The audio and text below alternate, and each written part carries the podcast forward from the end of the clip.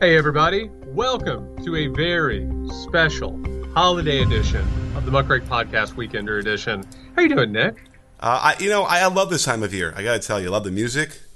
Um, there are some movies out there that deal with uh, Christmas that I really, really enjoy and like to watch whenever I get a chance during this time. So I'm, I'm feeling pretty good. Well, we're gonna we're, we're gonna focus today. We're gonna break down uh, the 1990 movie, the Macaulay Culkin vehicle, Home Alone. Uh, we're going to talk about neoliberalism. We're going to talk about about a lack of faith, the importance and cult of property. Uh, but, but but before we do, I want to point something out, Nick. You had never seen this before. I had, you know, I was I'm looking it up right now. I wanted to see exactly when it was released because I was a senior in high school. I know I'm old, but uh, let's see, it was released. Um, seniors, I, I, have to assume seniors in high school were not lining up at the multiplex to see Home Alone. Yeah, so here's what it was: November 16th, 1990. I had just gotten to college, you know, in September of that year. So we're not seeing movies. I'm too busy being in college. So that explains a real. Because listen, Hughes, growing up in Chicago, yes, it's you, will see every movie. Um, and if you worked in movies and films like I did, like you would work on those films after kind of like he would be. It was a whole ecosystem that he created in Chicago. Uh, but yeah, I'd never never seen it. I had never, I guess, had a desire to see it. I don't know. I mean, certainly we're all familiar with the famous shots of you know violence to people on stairwells and uh, and faces after with aftershave. But uh, yeah, I had never seen it, and man, it was a, uh, an experience. It's a romp, is what it is. yeah, I guess so. It I mean, was, um, yeah. It's not good, right? it's got moments. I will say, and, and we'll get into, of course, when we do these deep dives, because Nick and I, uh, we love movies, we dissect movies, we get deep into them. We're going to talk not only about the politics of it, but also the story, the structure, how it's carried out. I will say, and, and real fast, I want to point out this was back in the day one of the heavily in rotation movies for me. Like this was a Christmas thing that I watched back in the day. I don't know if you have nostalgia for this, Nick. The old VHS boxes, that very particular type of cardboard, glossy kind of look at them. Um, I, I, in my mind's eye, I can just imagine going over to my grandmother's giant TV you know the massive tv in the living room that like when it eventually moved like there was a, a spot in the carpet that was right. never going to come out and one of those big weird brown vhs boxes you know what i mean that holds all the tapes with all the slots oh. and going in and grabbing that out putting it in and watching it and having a great time um, so this was it wasn't something my family watched um, i saw it first in theaters this was an excellent because I was so November '90. I'd be I would have been 9 mm-hmm. Um, that it was a hell of a good time for me. That that that was a nine-year-old Jared Yates Sexton wanted to defend his house and wanted there to be someone to to break in. And actually, weird little side, Nick. Um, not to get too morbid, someone did try and break into my house, oh. and yeah, there was a, a, a stalker situation, and I did put booby traps out. I mean, inspired by this movie is what you're saying. It was after I the movie. I have to assume, on some level, conscious or unconscious, I was uh, influenced by this. Um, not the best thing in the world, I have to say. When when you are trying to bring Home Alone out into the real world, that's probably not great. But I was wondering real fast. Um, I, I, was going to go through mine. What was your what were your Christmas movies in the rotation? What were your what were your holiday movies in the rotation? Oh well, It's a Wonderful Life absolutely is the one I love to watch as much as possible. You know what I haven't done, but I've had this uh, irrepressible uh, desire and and like need to see is the um, Cornelius Yukon, you know, uh, stop motion uh, Rudolph one. Yes. Um, I really got to see it again because that is my childhood. We watched that so much, and I don't think I've seen it. Maybe it doesn't always come on. Maybe I got to find it streaming. I'm sure it's on easy somewhere, but I have to do it this year. Well, you know what's awful about that? So last night, actually, I watched the Peanuts Christmas. Yeah. Which I got to tell you, you want to talk about a critique of capitalism? like okay. the Peanuts uh, Christmas uh, special is like it is just about consumerism. Um, and by the way, I want to point out sometimes during the holidays, which is of course like consumerism central. That's where people, of course, make their money in in, in corporate sales. Um, it's funny, like we do have these moments where all of these movies always sort of have a critique of capitalism at their heart, and they're, they're, it's like a moment where you can sort of get close to it. You know what I mean? Because it's supposed to be meaningful. Mm-hmm. Uh, but those stop motion movies and the the Christmas classics, they've all been eaten up by the streaming services. They used to just show up on CBS, you know, on a random Thursday, and you just kind of had to look in the TV guide to find them. Um, the stop motion Rudolph, I love it. I love it so much. It feels so different. It feels of such a different time. Um, I, I, I tried watching Frosty last year. Uh, Frosty does not hold up. It doesn't. What what a dope. I was devastated dope. by Frosty the Snowman. Devastated. Now listen, when Frosty melts, that's a hard moment. It. I mean, I'll, I, am trauma, traumatized to this day. I'll never forget that moment. It's as bad as ET dying, is what it is. It's really, really awful. It's too much for a kid. Uh, the ones for my family, A Christmas Story, because it's set in Indiana. Uh, that became like in the regular family tradition. But the one we watch every Christmas Eve, probably the movie I've seen more than any other movie because we watch it once a year, is National Lampoon's Christmas Vacation. Uh, because it's a representation. I come from I come from white trash, uh, you know, poor white family. Um, the Griswolds with Uncle Eddie were a great representation of uh, what my family felt like. So that's every Christmas Eve. That's what that's what we watch. Well, I gotta tell you, that's another movie that I haven't seen. Are you for real? I've seen. I mean, listen. I've seen regular Vacation. You know, hundred fifty times. I know every. You know, but I don't think. And I saw the one when they go to Europe. I love the European Vacation, but I stopped there. And I bet you it also came out when I was in college or something. We didn't. We are going to a lot of movies. I, I, I don't know. I, don't know how to explain it. But I've never seen the the uh, the Christmas Vacation. You should remedy that. Also, I want to point out, just because it's a it's a holiday episode of the show, I'm amazed that we talk so much so constantly and and and yet somehow or another i'm still learning things about you. Like oh. how how in the hell is that possible? How how am i just learning? You've never seen christmas vacation. You know we have a very specific uh, crossover in our lives. specific lane.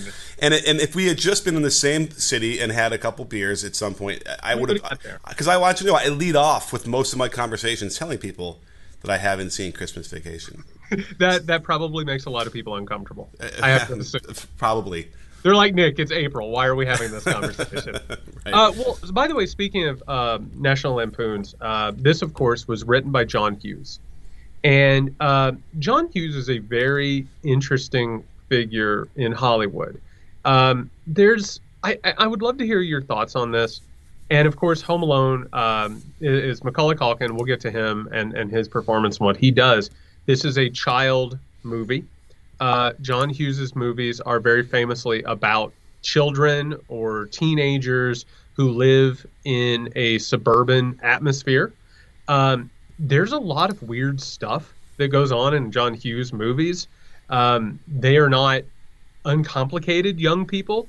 Uh, they have a lot of um, psychological hangups. There's always like weird elements of like sex and like adult themes that start sweeping into their lives that cause tension.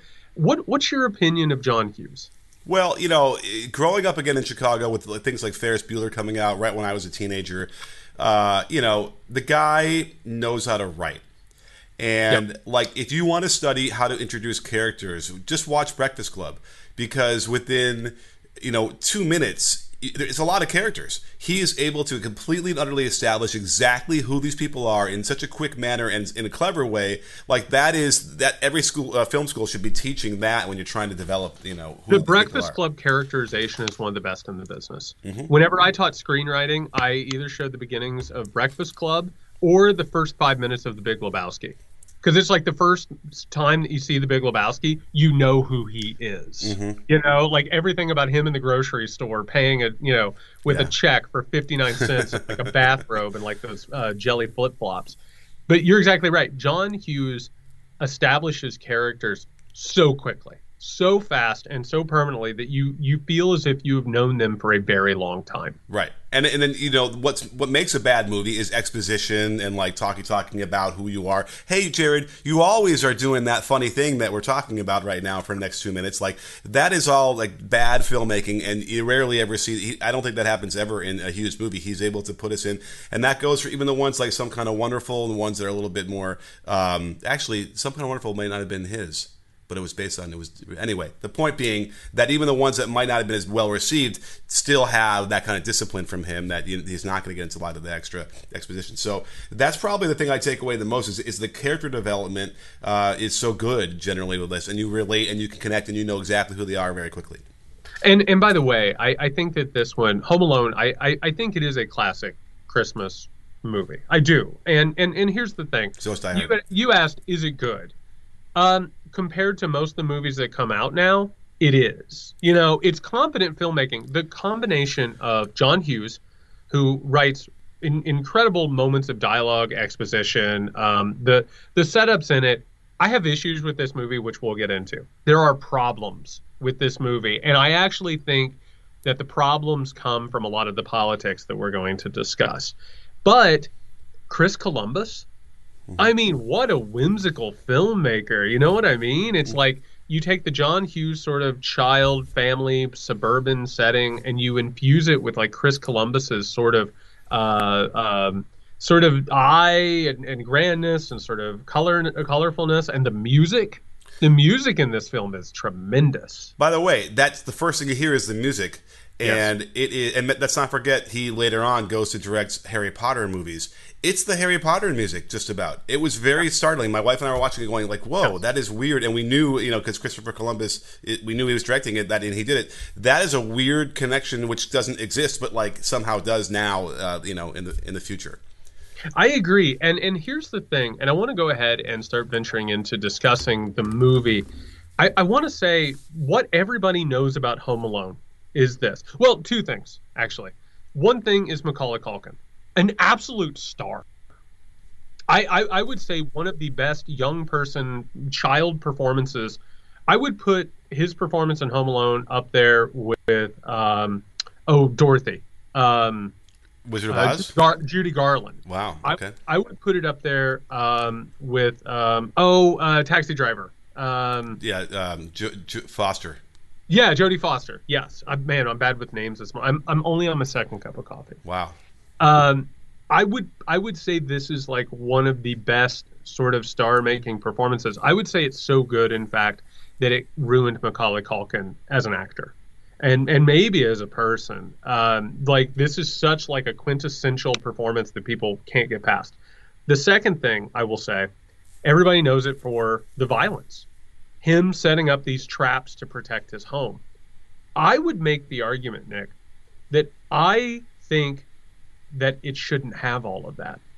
I actually think it should be about a kid who got left at home and had to take care of himself and learn to miss his family. I think the misstep in this movie is the violence. I think the misstep is all of the traps and the fighting off of the burglars. And and I know that that's probably going to be controversial with our listeners, and I would love for people to to weigh in on that. I think that it actually is a problem that messes with the theme of the movie and messes with what the movie is actually trying to say about mm-hmm. everything. Is right. what I would say. Well, what it channels in my mind is there are people who believe that you are, and, and the laws will dictate this that if you kill somebody who's broken into your home, then you are that's you're just protecting your home. That's totally okay.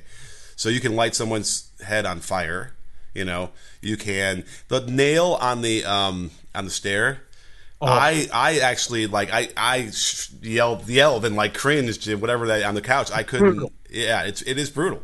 Um, you know, it, it, maybe I think what you're also saying is that perhaps it needed to be a little bit more stylized and a little bit more cartoonish, and it really ends up not being that way.